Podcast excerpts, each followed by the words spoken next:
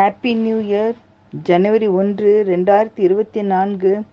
காலை தானம் தலைப்பானது யாவரோடும் சமாதானமாய் இருங்கள். ஆவின் கனியோ சமாதானம். கலையத்திர ஐந்து இருபத்தி ரெண்டு சமாதானம் என்பது பிரிந்து கிடப்போர் இணைக்கப்பட்டு ஒன்றாகுதல் ஆகும். அது நிமித்தம் அமைதியால் உண்டாயிருக்க செழிப்பும் சமாதானமே. பணம் கொடுத்து வம்பை விலைக்கு வாங்கியிருக்கிறார்கள் என்றார் ஒரு விவசாயி. நான் என்ன தவறு செய்தேன்?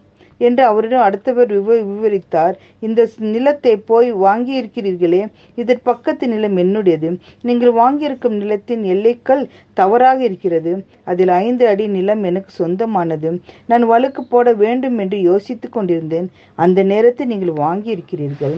அப்படியா? எல்லைக்கல் எங்கு இருக்க வேண்டும் என்று கேட்டார் ஒரு கல்லை சுட்டி காட்டி இந்த கல் ஐந்து அடி உள்ளத்தில் நிலத்திற்குள் தள்ளி இருக்க வேண்டும் என்றார் எரிச்சலுடன் அவ்வளவுதானே? என்று சொல்லிவிட்டு அந்த கல்லை பிடுங்கி பக்கத்து விவசாயி சுட்டி காட்டிய இடத்தில் நடப்போர் அடுத்தவர் இதை எதிர்பார்க்கவில்லை.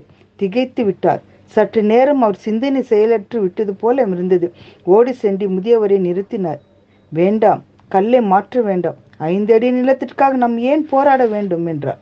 இதுதான் கிறிஸ்துவம். தீமையோடு எதிர்த்து நிற்க வேண்டாம். உன்னோடு வழக்காடி உன் வஸ்திரத்தை எடுத்துக்கொள்ள வேண்டும் என்று இருக்கிறவனுக்கு உன் அங்கியையும் விட்டுவிடு. மற்ற ஐந்து முப்பத்தொன்பது நாற்பதுல வாசிக்கலாம். இயேசுவோடு இருந்த பன்னிரு சீசர்களுக்குள்ளே எத்தனை போட்டி? தங்களுக்குள்ள யார் பெரியவன் என்பதை குறித்து எப்பொழுதும் போராட்டம். தேவனுக்கும் சமமாக இருப்பதை கொள்ளாடின பொருளாக எண்ணலாம். அடிமையின் ரூபம் எடுத்தார் இயேசு. ஆனால் அவருடைய சீடர்களோ பதிவிக்க ஒருவர் ஒருவர் பகைத்து கொண்டிருந்தார்கள். மாம்சத்தோடும் இரத்தத்தோடும் அல்ல துர்தனங்களோடும் அதிகாரங்களோடும் இப்பிரபஞ்சத்தில் அந்தகார லோகாதிபதிகளோடும் வான மண்டலங்களில் உள்ள பொல்லாத ஆவிகளின் சேனைகளோடும் நமக்கு போராட்டம் உண்டு.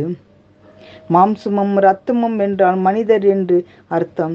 மனிதரோடு போராட வேண்டாம்.